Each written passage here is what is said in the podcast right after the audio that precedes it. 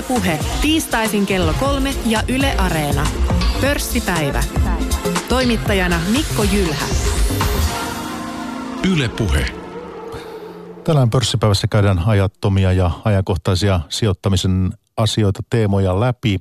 Paikalla mielenkiintoiset sijoitus, sijoittajavieraat, tietokirjailija toimittaja Marko Erola ja sitten rahoituksen professori Vesa Puttonen Aalto-yliopistosta. Tervetuloa molemmille. Kiitos. Kiitos, kiitos. Teidät tunnetaan myös sijoituskirjailijoina molemmat. Markolta on ilmestynyt muun muassa talvivaara-aiheinen kirja. Tuossa pari vuotta sitten kirottu kaivos totuuden jäljille talvivaarassa.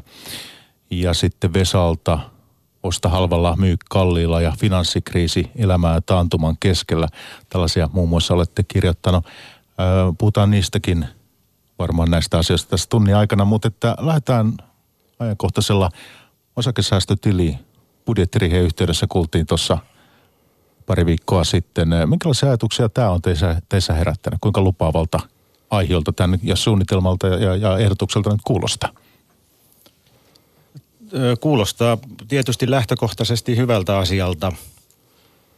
Tuossa joskus hirtehis huumorisesti totesin, että eihän siihen vaadittu kuin kaikkien aikojen bull market, nousumarkkina, että saatiin Suomessa tämmöinen tämmöinen esitys ja ehdotus eteenpäin.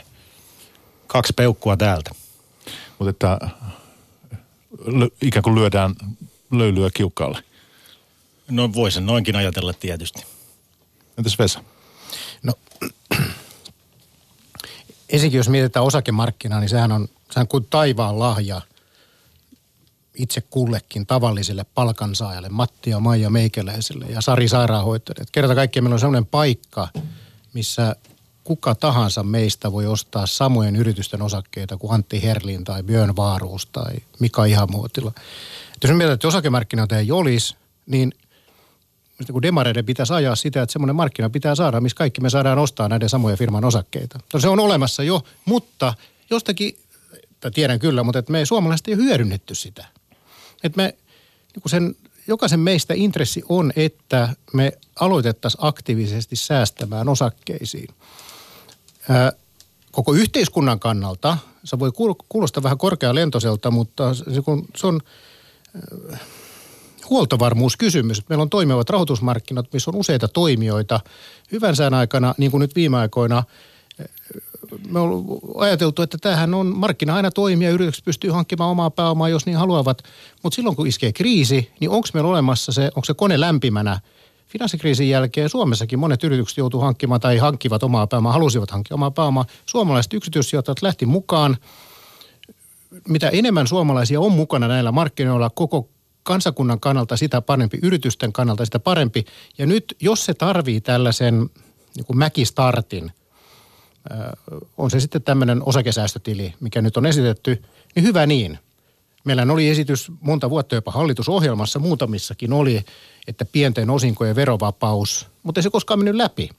Ja, ja jos tämä nyt on sitten se, tämä on tietysti veroteoreettisesti väärin suosia jotain, mutta mä luulen, että koko markkinoiden kokonais niin kuin hyödyn kannalta, niin tämä on tosi hyvä ja tervetullut ehdotus. Ja toivottavasti niin semmoinen nähdään sitten vuoden 2020 alussa, jos se innoittaa suomalaisia osakesäästäjiksi, niin kaikki hyvä. No nyt sitten tämä sijoittamisen kuumemittari, jos sellaisesta voidaan puhua ikään kuin media otsikoiden valossa muun muassa, mitä tuossa vähän Markon kanssa jo, jo alustettiin, niin on kuitenkin se, että aika paljon siellä on sitä innostusta viime vuosina ollut. Että kumpa vaan sitten, koska kun puhutaan sijoittamisesta ja säästämisestä, niin tietysti siinä on se tappion mahdollisuus aina olemassa. Ja, ja kyllähän jos markkinoilla liikkuu, niin harva meistä tappiolta välttyy, että kyllä ne kuuluu täh, näihin peleihin myös. Joo, näin on. Ja tota, kyllähän mä tässä viime aikoina olen vähän, vähän yrittänyt tämmöistä niin ilonpilaajan roolia itselleni ottaa. En sen takia, että mä olisin ilkeä ihminen, vaan tosiaan sitten sen takia, mihin säkin tuossa viittasit, että tämähän on jatkunut tota – historiallisen pitkään tämä hyvä vaihe pörssissä ja, ja katsotaan mitä tahansa niin kuin omaisuuden lajeja. Puhutaan me nyt sitten joukkorahoittamisesta tai, tai startup-yrityksiin sijoittamisesta tai, tai vertauslainoista tai pörssiosakkeista tai mistä tahansa asuntosijoittamisesta, niin rahaa tuntuu niin kuin riittävän joka paikkaan. Ja tota, semmoinen käsite kuin väkijoukko, the crowd, puhutaan englanninkielisessä sijoituskirjallisuudessa, niin onko olemassa semmoinen niin kuin väkijoukko, jonka, jonka osa minä sijoittajana olen, kun minä nyt olen innostunut sijoittamisesta? Olenko minä liittynyt johonkin keskusteluporukkaan, missä on yllättäen niin kuin 36 000 jäsentä ja, ja missä pelin henki tuntuu olevan se, että, että kaikkihan sijoittaa. Sä olet jotenkin tyhmä, jos et sä nyt sijoita – osakkeisiin, niin tota, kyllä se musta kertoo siitä, että et tota, tätä lystiä on jatkunut aika pitkään. Ja lystiä on jatkunut ja hyvä, hyvä niin, ollaan oltu mukana tässä nousujunassa pitkän aikaa, mutta jos miettii koko Suomen näkökulmasta, niin, niin voihan se nähdä niinkin, että ei tämä nyt meidän isoin ongelma ole, että suomalaiset on niin kuin nyt humaltunut tästä kansakapitalismista. Että jos meidän varathan on niin kuin – tiedetään, niin ne on ensisijaisesti ja täysin lähes valtaosan ihmisistä varallisuus on omassa omistusasunnossa ja loma-asunnossa ja loppu on pankkitilillä.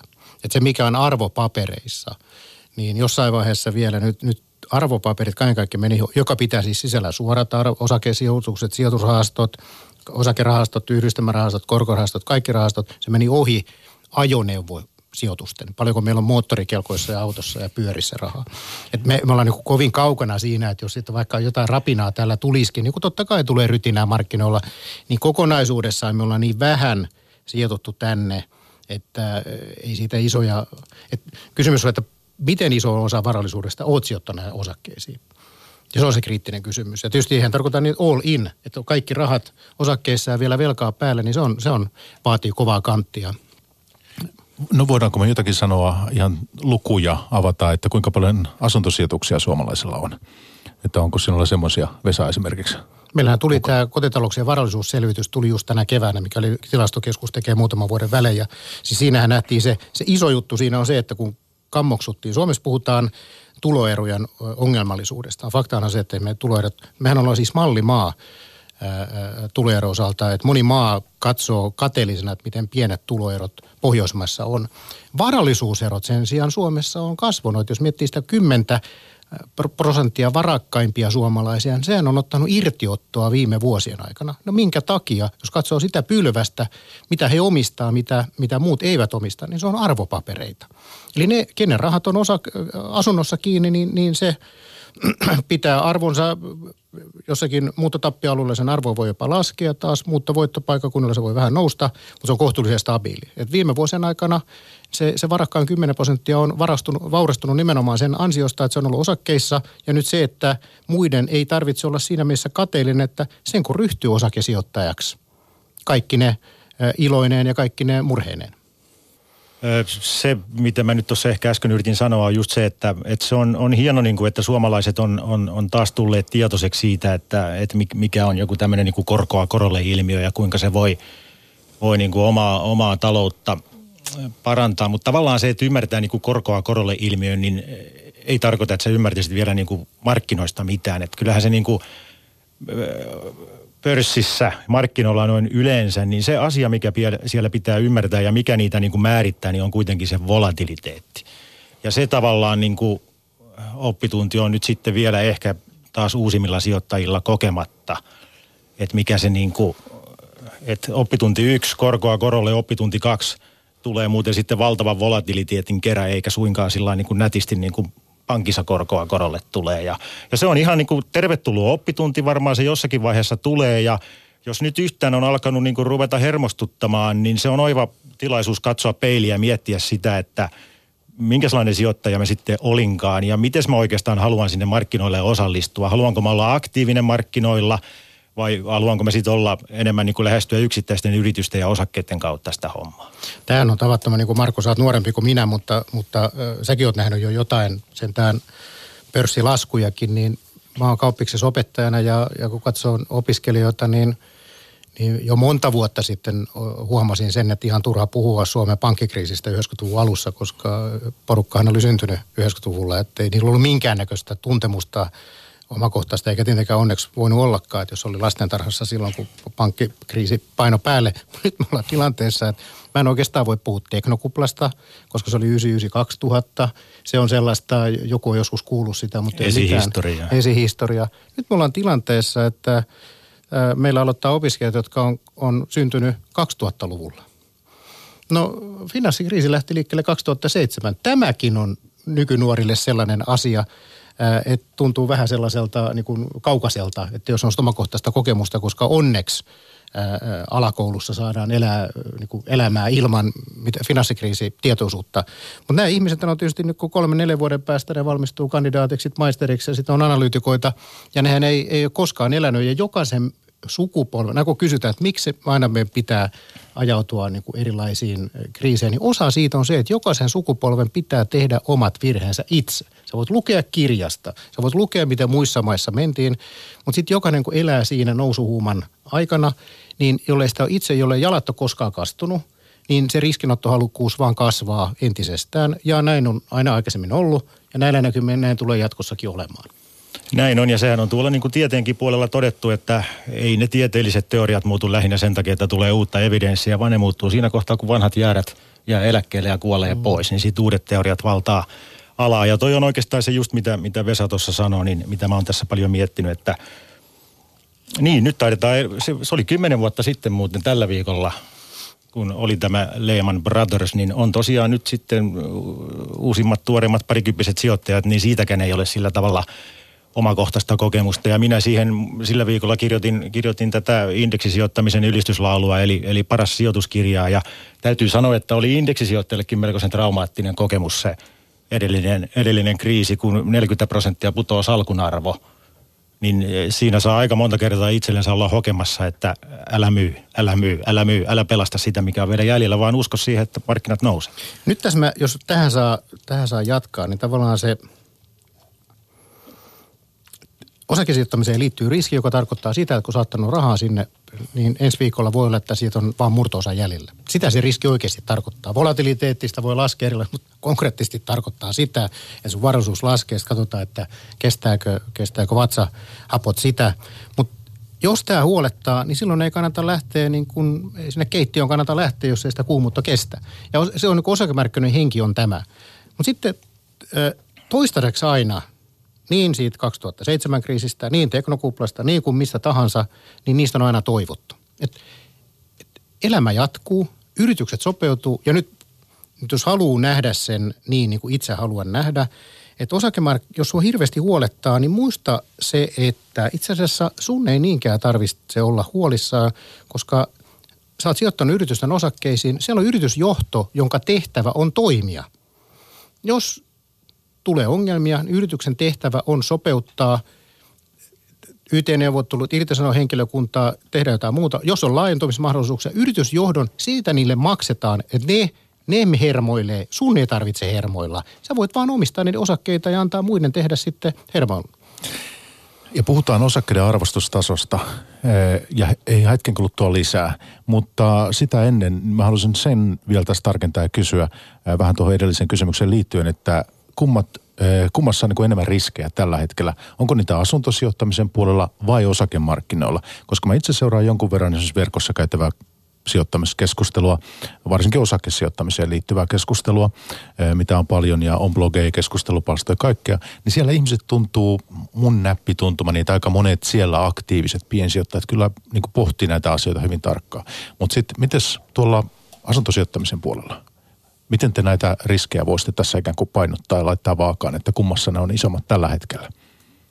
Vaikea sanoa, kummassa ne on isommat ja mun täytyy tunnustaa, että mä nyt en ole asuntosijoitusmarkkinaa hirvittävän tarkkaan ole seurannut, mutta tuota yksi mun ystäväni, joka on entinen, entinen pankinjohtaja, niin hän on kyllä taas sitä mieltä, että kyllä siellä nyt kaikki temput on tehty ja kaikki tellingit on rakennettu, että, että on saatu niin kuin – ihmiset ostamaan asuntoja, että tota, siellä on omat riskinsä, mutta että miten niitä voisi verrata osakemarkkinariskiin, niin en tiedä. Kaikki lähtee varmaan korkotasosta, että kunhan se korkotosta pomppaa, niin sehän on vähän niin kuin painovoima, että se korko kun menee ylös, niin kaiken muun omaisuuden arvot tulee alas sitten. Että.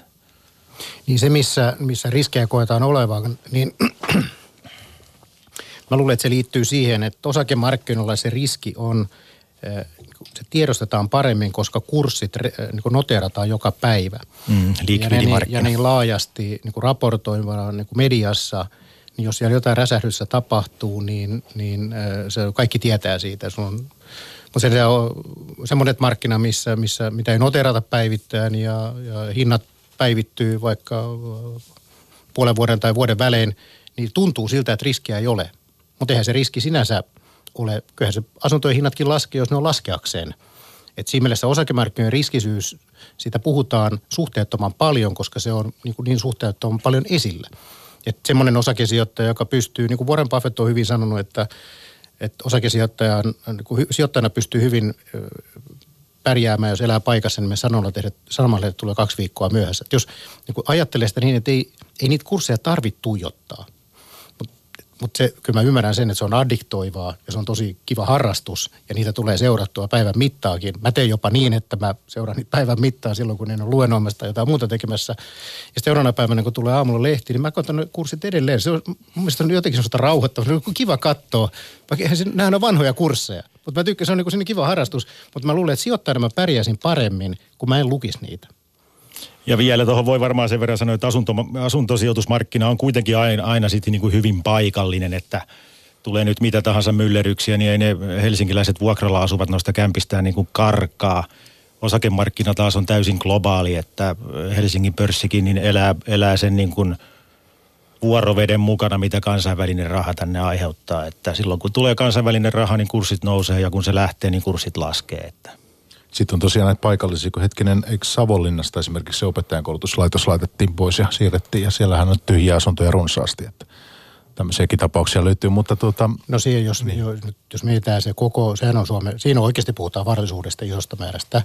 Tämä taloudellisesti täysin kestämätön ajatus siitä, että pidetään Suomi asuttuna, niin nyt kun oikeasti äh, alkaa siellä täällä osoittautumaan, että sehän ei oikeasti voi pitää paikkaansa. Ihmiset, jotka on Savonlinnassa ja Nakkilassa ja Joensuussa säästänyt koko elämänsä pelkästään siihen omakotitaloon, ja nyt huomaa, että sen arvohan voi olla nolla – niin se on tietysti, voi, voin ymmärtää, että yksilötasolla se on tosi karua todeta se, mutta se on vaan tavallaan niin kuin väistämätön tosiasia, että näin, näin on tapahtuva.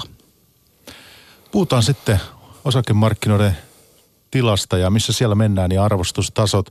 Minkälaisia mittareita olisi hyvä käyttää? Meillä on täällä pörssipäivän keskustelu menossa ja tänään vieraana professori Vesa Puttonen Aalto-yliopistosta ja sitten toimittaja, tietokirjailija Marko Erola – ja nyt sitten, missä markkinoilla mennään ja miten niitä arvostustasoja miettimään, niin Marko, sinä otit sijoitustiedon mainiossa videossa ja tuossa viraskynä kolumnissa muutama päivä sitten, niin muutaman tämmöisen mittarin esiin, niin miten näitä arvostustasoja voi lähteä, lähteä sitten miettimään, niin täällä on tällaisia Schillerin kape, Buffett-indikaattori ja Tobinin GU. Voitaisiin ottaa vaikka tästä nyt tämä Buffett-indikaattori – Eli siis eh, haluaisitko kertoa vaikka Marko lyhyesti, että miksi tämä sinun mielestä on hyvä tapa nyt lähteä pohtimaan sitä? En mä tiedä, onko nämä hyviä tapoja. Nämä on tämmöisiä yleisesti käytettyjä tai ainakin media tykkää näitä pitää esillä. Eli tässä on kolme mittaria, missä, missä suhteutetaan osakekursseja ensinnäkin yritysten tuloksiin. Sitten tässä Buffett-indikaattorissa, jota ilmeisesti Warren Buffett on jossakin lehtihaastattelussa joskus kehunut, että tämä on hyvä mittari, niin suhteutetaan kurssit PKT ja ja sitten on tämä, tämä tota James Tobinin niin sanottu kuuluku, missä sitten suhteutetaan kurssit tota, yritysten, yritysten niin kuin omaisuuteen. Se nyt on loppujen lopuksi sama sitten, mitä mittaria näistä katsotaan. Nehän nyt elää niin kuin samassa, samassa tahdissa kaikki ja, ja tota, ne mittarit näyttää nyt tällä hetkellä semmoisia lukemia, että, että tota, osakkeet ei olisi näin kalliita olleet viimeisen reilun sadan vuoden aikana kuin ainoastaan silloin 2000-luvun teknokuplassa. Näitä mittareita voidaan kritisoida, kritisoida monella tavalla ja, ja tota, nämä on sillä tavalla niin kuin jälkijättöisiä, että näiden perusteella on paha ruveta ennakoimaan sitä, että mihin ne kurssit menee. Mutta se täytyy toki sanoa, että jos katsotaan niiden historiaa, niin aina siinä kohtaa, kun nämä karkaa niin kuin kovin kauas – historiallisista keskiarvoistansa, niin joka kerta se paluu kohti historiallisia keskiarvoja tapahtuu samalla tavalla. Se ei tapahdu niin, että yritysten tulokset tai PKT tai y- yrityksen tota, koneiden arvo yhtäkkiä merkittävästi kasvaisi, vaan se tapahtuu sillä tavalla, että ne kurssit tulee sieltä alas. Mutta niin kuin sanottu, niin näistä, vaikka nämä nyt näyttää tuommoisia lukemia, niin ei näistä voi sitä johtopäätöstä vetää, että, että pörssi romahtaa huomenna tai ensi kuussa tai edes ensi keväänä. Mutta nämä nyt kertoo sitten sen, että et, et niin kuin historiallisesti niin ollaan korkealla tasolla ymmärsin siitä kolumnista, jonka kirjoitit, että sinä olet kuitenkin ollut enemmän myyntipuolella kuin ostopuolella. Joo, mutta siinä kolumnissahan mä kerron, että se on lähtenyt enemmän sitten täältä niin kuin henkilökohtaisen elämän puolelta, niin kuin sijoittamisen aina pitää lähteä. Että eihän se ole mikään itse tarkoitus, vaan se on sitten niin kuin keino muiden asioiden toteuttamiseen. Ja mulla nyt on semmoinen elämäntilanne, että olen katsonut parhaaksi istua käteisen päällä. No näitä mittareita, muun muassa tämä Buffett-indikaattori. Mitäs Vesa ajattelet näistä? No, no hyviä mittareita ja muitakin varmaan vielä löytyy, jos aletaan kehittämään tai keksimään, etsimään ja, ja kaikki kertoo sitä samaa, että osakkeet on, on hintavia ja samaan aikaan me luetaan sen lisäksi vielä, että osakeindeksit tekee niin ennätyksiä, joka johtaa siihen y- yleisesti vedettävään johtopäätökset, että osakkeet on ennätyskalliita, mutta tuon tavallaan tuon keskustelun sen, että Joo, niin hinnat on, on korkeita, mutta niitä pitää suhteuttaa johonkin. Ja pitää ensinkin suhteuttaa yritysten tulostahtiin. Tulostason, no siinähän nämä P-luvut ja on tai muuta ottaa sen tulostahdin huomioon. Sitten se varsinainen on se, että mikä se vaihtoehto on. Ja samalla tavalla kun osakkeet on ennätyskalliita, niin on Helsingin yksiötkin kalliita ja kaikki asset classit on kalliita, sellaiset, jotka tuottaa jotain kassavirtaa. Et siinä mielessä, nyt jos vertaa sitä siihen sitten se vaihtoehtoon, joka on jonkunnäköinen objektiivinen, ei totuus, mutta objektiivinen mittari, niin jos katsoo Yhdysvalloissa, missä on tilastoja olemassa, niin, niin osakkeiden odotettavissa oleva riskipreemio ei siis mikään henkilökohtainen näkemys, vaan siis konsensusnäkemys siitä paljonko osakemarkkinat tuottaa enemmän kuin riskitön korko, niin se on tällä hetkellä tasoa 5 prosenttia, joka on pitkän aikavälin keskiarvo. Eli tämän mittarin mukaan osakkeet on halpoja, mutta ei ne ole myöskään kalliita. Sitten se kysymys kuuluu, että samalla tavalla kun yksityt on kalliita ja kaikki sijoitusluokat on, on, on on korkealla tasolla, kun se ajuri siellä on se, että korot on painettu alas nollaa, lähelle nollaa, Yhdysvalloissa nyt ihan nollassa on, niin pysyykö ne korot sitten näin alhaalla? Et kaikkihan nämä lähtee siitä, että tulostahti jatkuu nykytasolla ja, ja ehkä kasvaa jonkun verran ja korot pysyy nykytasolla. Kaikki perustuu siihen tiettyihin parametrioletuksiin. Et jos joku niistä parametrioletuksista ei pidä paikkaansa, niin tietenkin sitten kurssit voi nousta tai sitten kurssit voi edelleenkin jatkaa nousuansa. Ja tästähän se kysymys on, mutta tällä hetkellä suhteessa – tulostahtiin ja suhteessa vaihtoehtoiseen riskittömään kohteeseen, niin osakkeet on niin historiallisesti keskimäärin hinnoiteltuja. Onko niin, että tässä keskuspankit on sitten kuskin paikalla? Ne on kuskin paikalla kaikkialla. Ja se on, tämä on ensimmäistä kertaa keskuspankkihistoriassa eletään tämmöistä aikaa, että keskuspankki on ei vapaaehtoisesti ilmoittautunut, vaan pakotettuna ilmoittautuneet rahoittamaan – valtioiden ja yritysten alijäämästä toimintaa. Et keskuspankkien taseet on räjähtänyt yli 15 000 miljardia, mitä ne on ostanut Yhdysvalloissa, Euroopassa, Englannissa, Japanissa niin valtion obligaatiota. Ne ei varmasti ole tehnyt sitä mielellään, mutta ne on ollut pakotettuja, koska muuten me ollaan seuruttu isoon kriisiin. Se, että miten tästä päästään eteenpäin, niin se sitten on niin kuin se ei ole tuhannen talan kysymys, vaan se on paljon isompi kysymys. Mutta tähän ajaa nyt koko markkinoita, eikä pelkästään se, että ne on alkanut ostamaan niitä, vaan meillä on nyt sitten syntynyt sellainen implisiittinen odotus, että ne tulee jatkossakin tarpeen tullen ostamaan näitä. Tämä Draghin 2012, whatever it takes, mitä tahansa tapahtuu, niin keskuspankki tulee ja pelastaa. Niin totta kai jokainen sijoittaja ymmärtää, että riskiä kannattaa nyt ottaa, koska jos riskit realisoituu, niin keskuspankki pelastaa meidät.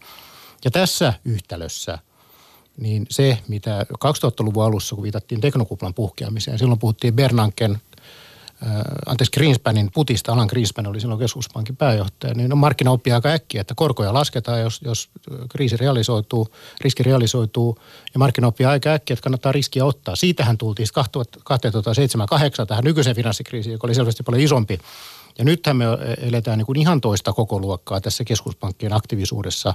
Ja kaikki sijoittajat on oppinut sen, että korot näillä näkymin pysyy aika alhaalla. Joo, toi on kyllä niin kuin tosiaan miljardin taalan kysymys, että jos silloin kymmenen vuotta sitten niin kuin ongelma oli se, että kaikilla on liikaa velkaa, niin nyt sitä velkaa sitten vasta onkin ja ollaan varmaan semmoisessa tilanteessa, niin kuin Vesa sanoi, että vaikea nähdä, mikä se ulospääsy tässä olisi. Japanissahan ne ostaa jo siis yritysten osakkeita suoraan, keskuspankki. Ja, ja voi olla, että niin kuin Euroopassa ja Yhdysvalloissa ollaan pian sillä samalla tiellä, mutta se on kyllä mielenkiintoinen periaatteellinen kysymys, kun puhutaan nyt sitten koroista, joka on, voidaan hyvällä syllä sanoa, niin kuin markkinatalouden tärkein hinta. Hintatieto, jonka perusteella tässä yhteiskunnassa niin kuin paljon asioita tapahtuu niin niitä, niin kuin, niitä säädellään. Sehän on hintasäätely, että ne hinnat eivät va- määrity niin kuin vapaasti markkinoilla kysynnän ja tarjonnan mukaan. Sen mukaan, mitä ihmiset säästää ja mitä yritykset investoi, vaan, vaan ne päätetään tuolla jossakin keskusjohtoisesti. Että eletäänkö me niin kuin enää markkinoilla sanan varsinaisessa mielessä ollenkaan vai, vai tota, tekeekö markkinat sit, sit just sitä, mitä keskuspankit haluaa niiden tekevän? Sinänsähän keskuspankkien taseet, vaikka ne on niin kuin nelin-viisinkertaistunut, niin tota, ei ne edelleenkään, jos katsotaan kaikkien niin kuin, finanssivarallisuuden arvoa, johdannaiset mukaan lukien, niin ne ei ole loppujen lopuksi kovin isoja toimijoita.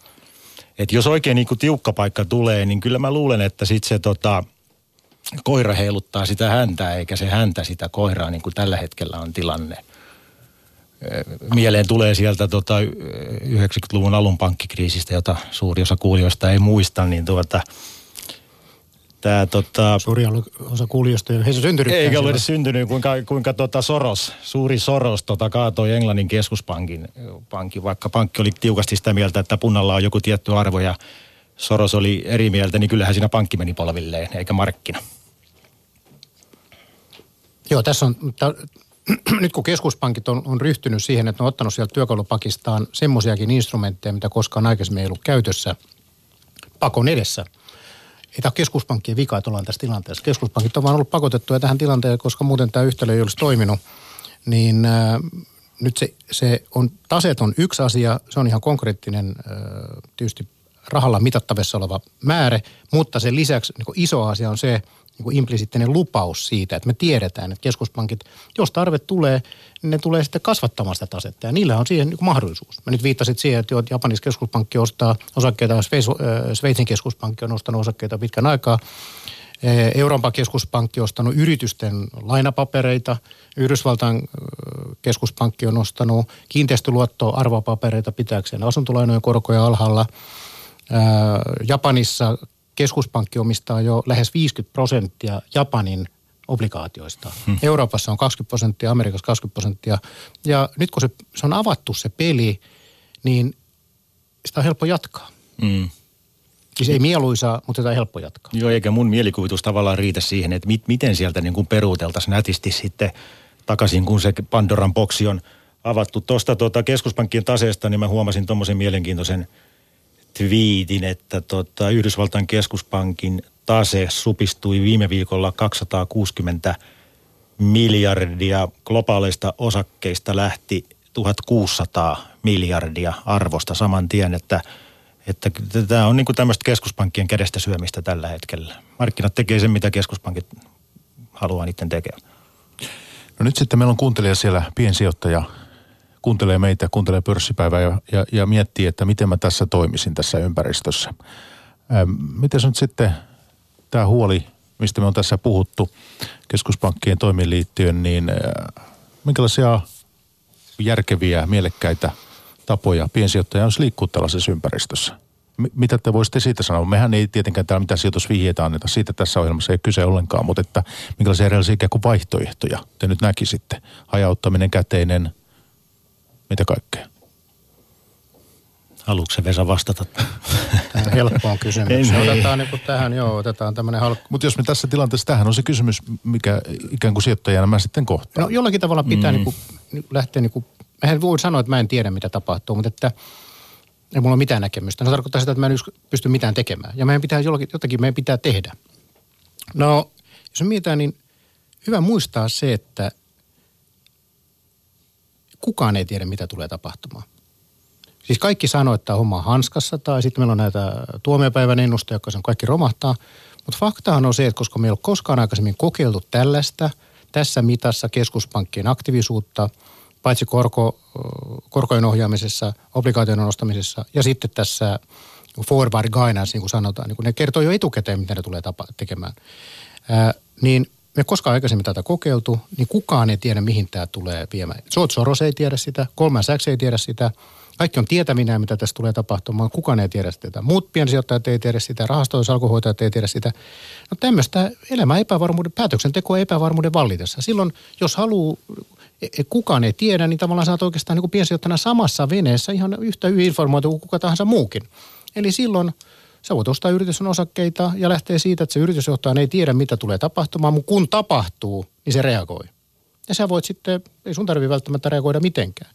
Et niin kuin riskien niin kuin liioittelu, niin nyt ei tarkoita sitä, että all in edelleenkään osakkeisiin, mutta se, se tietty osa ja semmoinen osa, että jos sitten rytisee jossain vaiheessa, niin se ei vaikuta syön yöuniin, eikä se vaikuta sun arkielämään että semmoista määrää velkaa ei kannata ottaa, semmoista määrää riskiä ei kannata ottaa, että se tulee hankaloittamaan sun elämää, muuta elämää.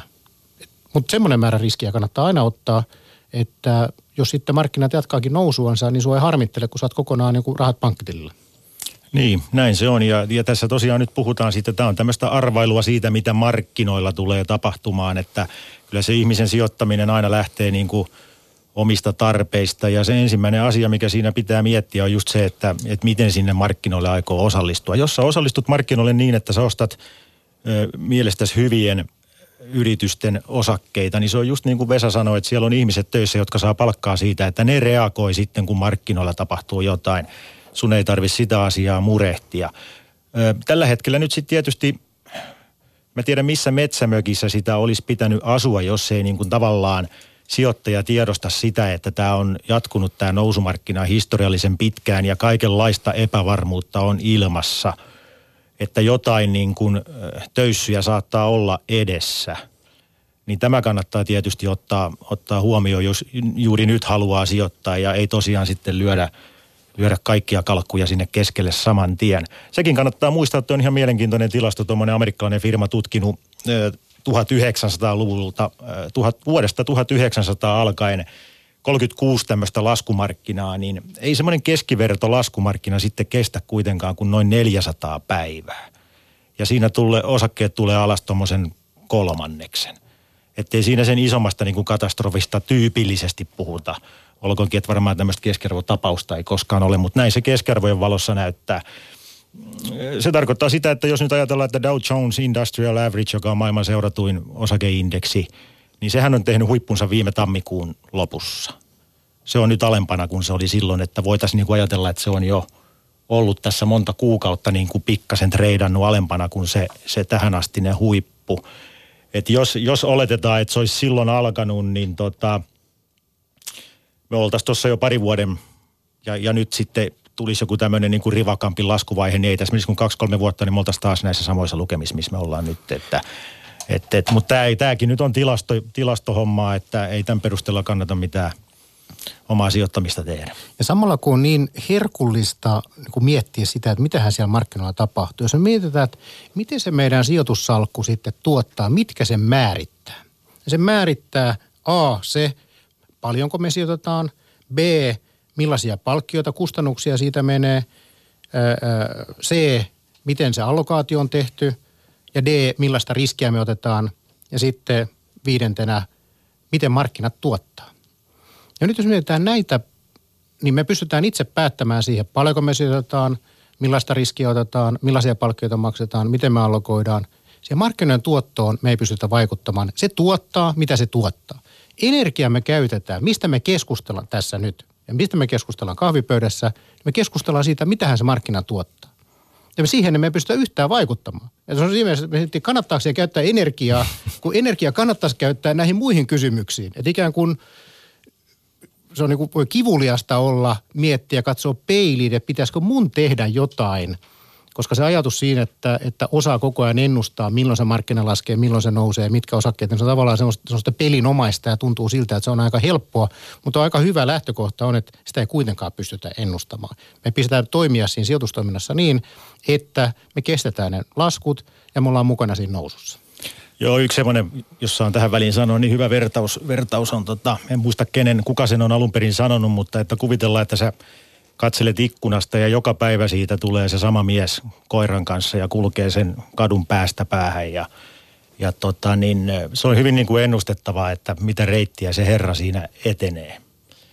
Mutta jos sä alat sitä katsoa sitä koiraa, joka on siellä, siellä narun päässä ja alat niin kuin lyödä vetoa siitä, että mihin se koira seuraavaksi siitä niin kuin poukkoaa, niin se onkin sitten jo paljon vaikeampaa. Että sä voit niin kuin sijoittajana miettiä, että haluatko katsoa sitä, sitä tuota herraa, jonka reitti on sitten kuitenkin aika niin kuin ennustettava, vai haluatko sä ruveta lyömään vetoa siitä, että mihin se koira seuraavaksi menee? No nyt sitten Marko Erola, sinä olet indeksisijoittajana tota, indeksisijoittamisesta kirjoittanut, siitä puhunut ja kirjankin tehnyt paras sijoitus itsepuolustusopas sijoittajille, niin indeksisijoittamisen tulokulma on sinulle tuttu. Joo. Mites tämä indeksisijoittaminen on mediassakin saanut paljon tilaa viime vuosina ja ymmärtääkseni esimerkiksi Yhdysvalloissa siis nettomerkinnöistä siis hyvin suuri osa, suurin osa menee, menee tota indeksiosuusrahastoihin. Yli 100 prosenttia. Yli 100 prosenttia. Siis niihin tulee enemmän rahaa kuin muista taas lähtee joo, rahaa. Joo, näin on. Siinä on mennyt tota, miten se triljoona, se on biljoonia suomeksi, mm. biljoonia. Tuhansia do, miljardia. Niin, tuhansia miljardia dollareita mennyt viime vuosina. Että. No joka tapauksessa siis se on valtavan suosittua, se on tässä oleellista, niin se, että miten se muuttaa markkinoiden käyttäytymistä. Muuttaako, jos nyt lähdetään kuitenkin siitä, että jonkinlaisia korjausliikkeitäkin tulos, niin, tulisi, niin käyttäytyykö markkinat silloin eri tavalla, kun, kun ikään kuin tämmöinen sijoittamisen suuri muutos on ollut tässä viime vuosina käynnissä? Mitä voidaan siitä tietää sanoa? Tota, mä tiedän, tässä nyt, siitä nyt on kymmenen vuotta aikaa, kun mä sen kirjan kirjoitin ja yksi muuten en malta olla sanomatta merkki siitä, että kyllä sijoitusinnostus on kovaa, niin on se, että noin kaksi vuotta sitten niin mä aloin saada taas ihan ventovierailta ihmisiltä puhelinsoittaja, että he ovat lukeneet kirjan ja oletko sä vielä samaa mieltä kuin sä olit silloin ja mihin tässä nyt pitäisi sijoittaa ja näin päin pois. Siinä oli monta vuotta hiljasta välissä. Tämmöisenä ihan niin kuin yksittäisenä merkkinä siitä, että sijoitusinto on kova.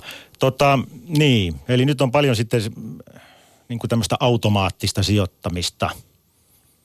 Sijoittamista tapahtuu, puhutaan sitten indeksi rahastoihin sijoittamisesta tai sitten tuota, koneiden tekemästä kaupankäynnistä.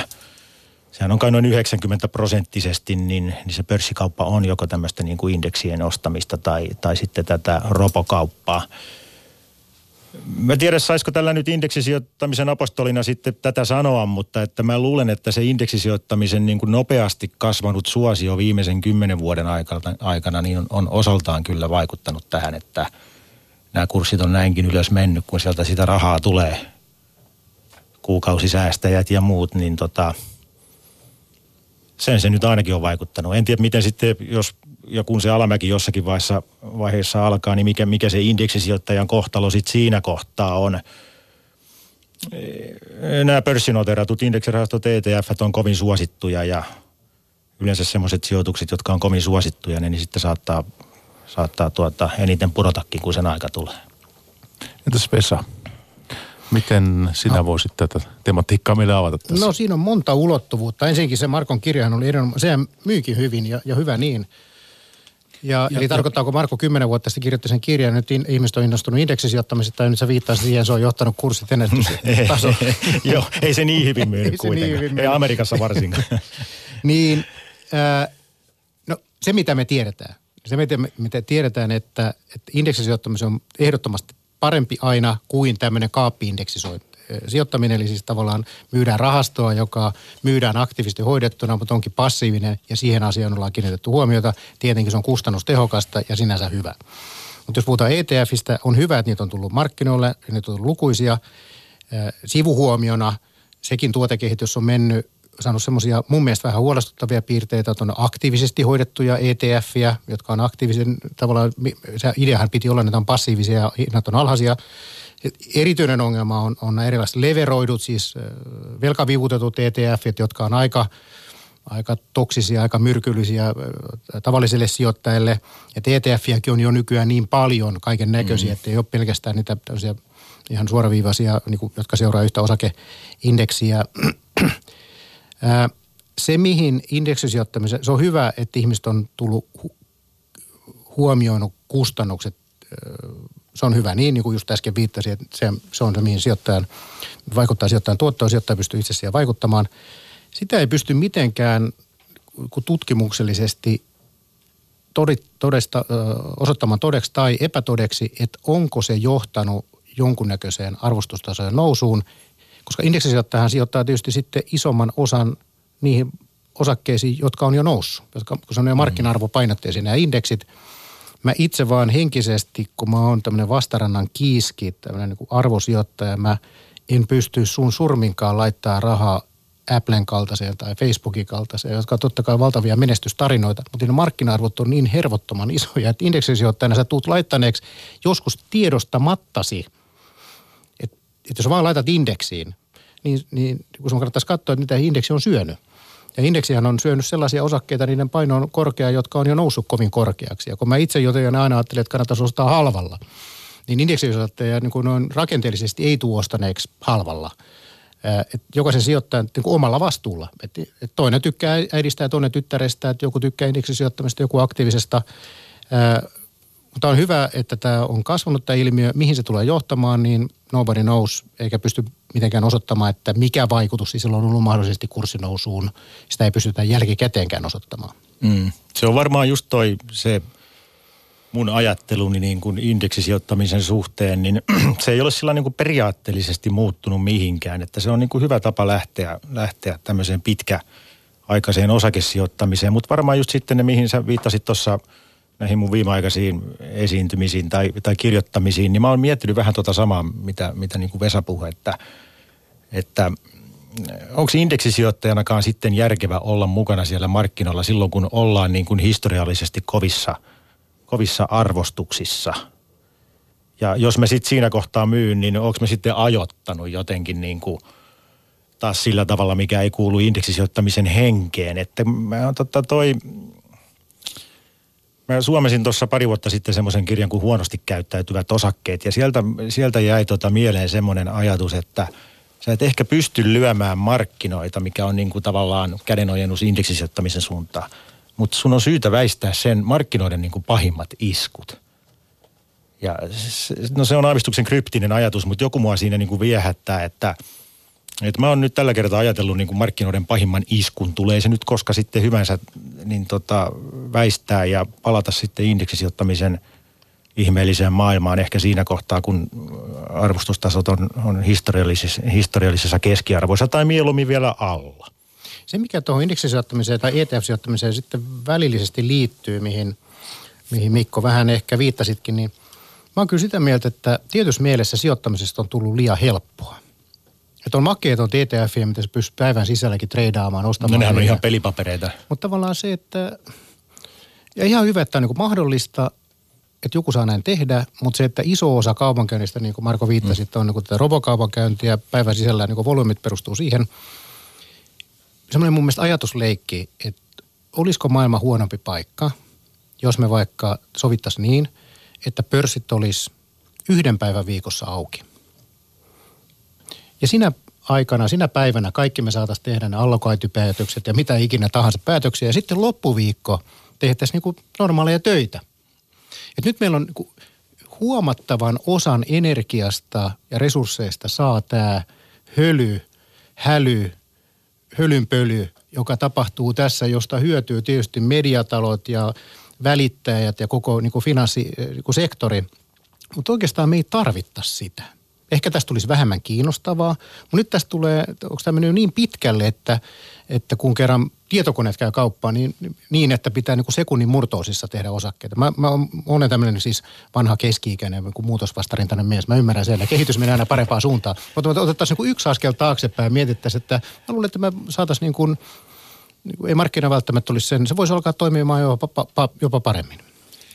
Mutta eh, Vesa Puttonen, kysyn sen, että sinut tunnetaan eh, arvosijoittajana, eh, osakepoimijana, niin miten se oma sijoitustyyli ja sijoitustapa on vuosien varrella muuttunut ja onko se kuinka paljon?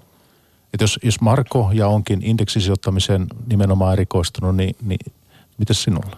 No se, se on varmaan jotenkin luonteessa. Ensinnäkin se on tietysti lähtien siitä, nyt kun on tuolla markkinoilla ollut jo reilu 30 vuotta, niin ensimmäiset kokemukset, mä olin nuori mies ja mulla oli kovin kiire tulla miljonääriksi – niin kaikki munat samaan koriin ja sitten se kori, se osa, mankon kori, se yritys meni konkurssiin, niin siitä lähtien niin mä oon oppinut hajauttamaan ää, nyt aika paljon paremmin, enkä ota semmoisia täysin holtittomia riskejä. Ja mä oon mieluummin aina näissä vähän tämmöisissä niin kuin altavastaajayrityksissä, jotenkin koen, että ne niin kuin sopii mulle. Että mä mieluummin näen, että jos kaikki huono on hinnoiteltu yrityksen osakkeeseen, niin sen jälkeen on mahdollista, että se kurssi nousee. Jos kaikki hyvät, hin, jos yrityksen osake hinnoittelee vain hyviä uutisia, niin silloin riskit tulee huonoja uutisia. Mä, tästä mä en pääse niin kuin eroon. Ja mä oon niin kuin tottunut sen kanssa elämään. Välillä tulee huteja.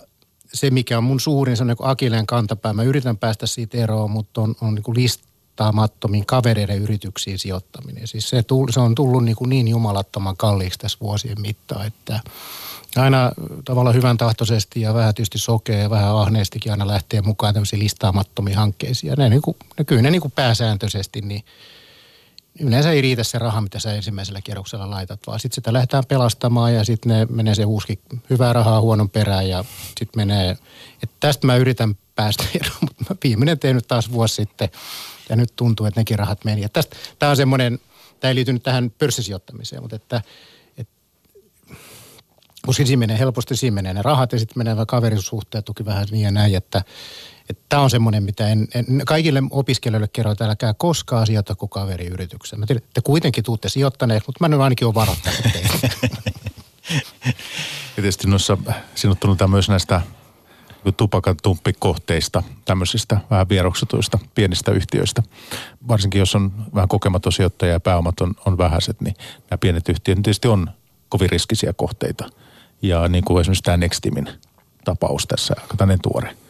Niin Kiva, että sä otit se ensiksi mä, viikko sitten olisin mukana. Mä, ensiksi menee rahat ja sitten menee maine ja kaverit vielä keljuilee päälle. Joo, mutta se oli tavallaan tämmöinen, no joo, mä, tuntuuhan se pahalta, kun hävi jossain rahaa. Se oli viime viikolla, siis kurssi tuli sen 70 prosenttia alas mä yritän aina muistuttaa, että se on alle prosentti varallisuudesta, mitä mä täällä laitan. Mä tietoisesti tämä oli, niin kuin, tämä oli, tämä oli spekulointia, tämä oli niin kuin havittelua. Laskin otseja, että se on yli 50 prosenttia, 50-50 ehkä todennäköisyys, että se, se saa sen myyntiluvan sinne Yhdysvaltain markkinoille. Ja mä että jos se saa sen, niin kurssi helposti voi vaikka nelinkertaistua, jos se tulee taas. Että se ei saa sitä, niin se on todennäköisyys ja sitten kurssi, arvohan joku arvo osakkeella kuitenkin on niin kauan kuin todennäköisyys jos sata, niin aina on riski, että häviää. Ja nyt, nyt hävisin ja myyn osakkeita ja ajattelin, että mä en, mä en usko tähän firmaan ollenkaan. Tuntuuhan se pahalta. Mä tietysti, tietysti iän myötä, niin ehkä sitä oppii laittaa perspektiiviin, niin se oli, se oli tietoisesti havittelua, spekulointia ja semmoisena ottaa, kunhan ei laita siihen niin paljon työunet menee, eikä niin, että, että, että vaimo liikaa hermostuu, niin sen kanssa pystyy elämään. Joskus kanssa onnistuu niin kuin hyvinkin, ja tavallaan osakesettömässä on niin kuin makeeta se, mikä tupakan tupeissa tai on, että joskus on tullut tämmöisiä tenbaggereita tai jopa joku osakin joskus 20 kertaistunut, niin se kestää näitä. Totta kai kukaanhan ei lähde sijoittamaan sillä ajatuksella, että nyt minä teen semmoisen päätöksen, missä häviän rahaa. Mm. Mutta joskus niin käy, ja niin kuin jos ihan alussa viittasit, niin Jouko Praari joskus aikoinaan, niin kuin Suomen Warren Buffett niin kuin aikoinaan häntä tituleerasi, hän sanoi, että Vesa, mä olin nuori poika silloin, sanoi, että kukaan sijoittaja – ei, ei pelkästään tee hyviä kauppoja. Mutta niin kauan kuin sulla on kaksi kolmesta menee oikein, niin sä pärjäät markkinoilla aika hyvin. Ja se yksi kolmesta tulee meille kaikille. Mm. Enkä, ja mä uskon, että ei tarvitse lähimaille niinkään hyvin mennä. Että joo, jos, joo, sekin niin, olisi todella hyvin, jos pääsee niin. Ja se Nextin muuten, mä joskus näin jossakin sijoitusmessuilla sitä, sitä tota presentaatiota, se oli varsin vakuuttava tarina sekin, että ei se, ei se mä niinku, siitä kannata tuhkaa päälle ripotella, mutta se on just tota toi, toi kassan hallinta – että se myrkkyhän on tämmöinen niin kuin annoskysymys, että jos sä pienen annoksen jotain otat ja siinä häviät, niin sä et ole vielä sitten tuota kuole siihen välttämättä, että et tota, ei pidä sijoittaa liian isoja, isoja potteja yhteen paikkaan.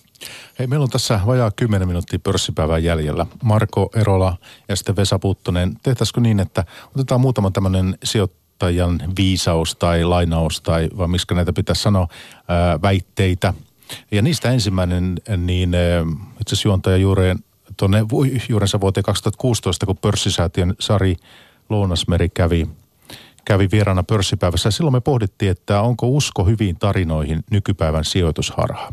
Eli jos mä esitän tällaisen väitteen, että usko hyviin tarinoihin on nykypäivän sijoitusharha, niin mitä mieltä te olette siitä väitteestä? Öö, en mä sitä suoraan allekirjoita, että kyllähän se niin kuin – sijoittaminen, niin siinä on aina kaksi ulottuvuutta. Siinä on niin kuin narratiivi ja numerot, että se on, niin kuin hyvä, hyvä sijoitustarina pitää aina olla ja tietenkin sitten numerot siinä takana, jotka, jotka tukee sitä tarinaa. Että mun on nyt vaikea kuvitella, että mä pelkästään numeroiden valossa alkaisin sijoittamaan mihinkään. Että, et tota, kyllä mä niin kuin, uskon sijoitustarinoihin. Marko tykkää varmaan muistuttaa, kun sä kirjoitit Talvivaarasta kirjaa. Siinä oli hyvä, narratiivi, hyvä narratiivi, mutta numerot ei seurannut perässä. Ei, ei. Mutta ei, totta kai tämä on siis se, että tähän on, kun jostakin pitää innostua. Että kuka innostuu Excel-taulukosta? Aika harva meistä innostuu. Me tarinoista me, me innostutaan ja se mikä on tietysti, että on epäsymmetrinen maailma, että – että me samalla tavalla kuin johtamisopeissa ja yritysstrategioissa, niin kaikki haluaa oppia niitä niin kuin menestyä tarinoita, joka usein ne, tar- ne strategiatkin muodostetaan sen jälkeen, kun se menestys on tullut. Ja sijoitusmaailmassa niin kaikki on kiinnostunut vaan niistä menestyistä. Se, kukaan ei halua oikeastaan lukea niistä epäonnistuista. Ja siihen liittyy myös se, että epäonnistuu, että he ei halua koskaan kertoa omista epäonnistumisista, niin syntyy sellainen illuusio, että kaikki vaan menestyy. Samalla tavalla kuin raveissa kaikki vaan voittaa. Mutta ei pörssissä ihan samalla tavalla kuin täällä kuitenkin keskimäärin ihmiset tu, saa jotain tuottoa. Mutta totta kai siellä, siellä jakaumassa on se toinenkin häntä, että jotkut häviää aika paljonkin rahaa. Joo, ja se on muuten yksi paras, en nyt muista valitettavasti kirjoittajaa, mutta paras tuommoinen englanninkielinen sijoituskirja, minkä on lukenut, niin oli semmoinen, että kuinka hävisin miljoona dollaria pörssissä. Se oli tota, niin omakohtaista tarinaa siitä, että mitä virheitä siellä voi tehdä ja miten helppo siellä on hävitä rahaa. Joo, se ettei siitä kannata hirveästi julkisesti kyllä huudella, koska saa, saa semmoisen maineen, että tota, kaverihan ei osaa Muistan itse nyt tämä Nextim tuli tässä esille, mutta mä joskus kävin, kävin läpi, tota, kun sijoitin Kreikan valtio-obligaatio ihan samalla ajatuksella, että niin oddsit on niin mun puolesta.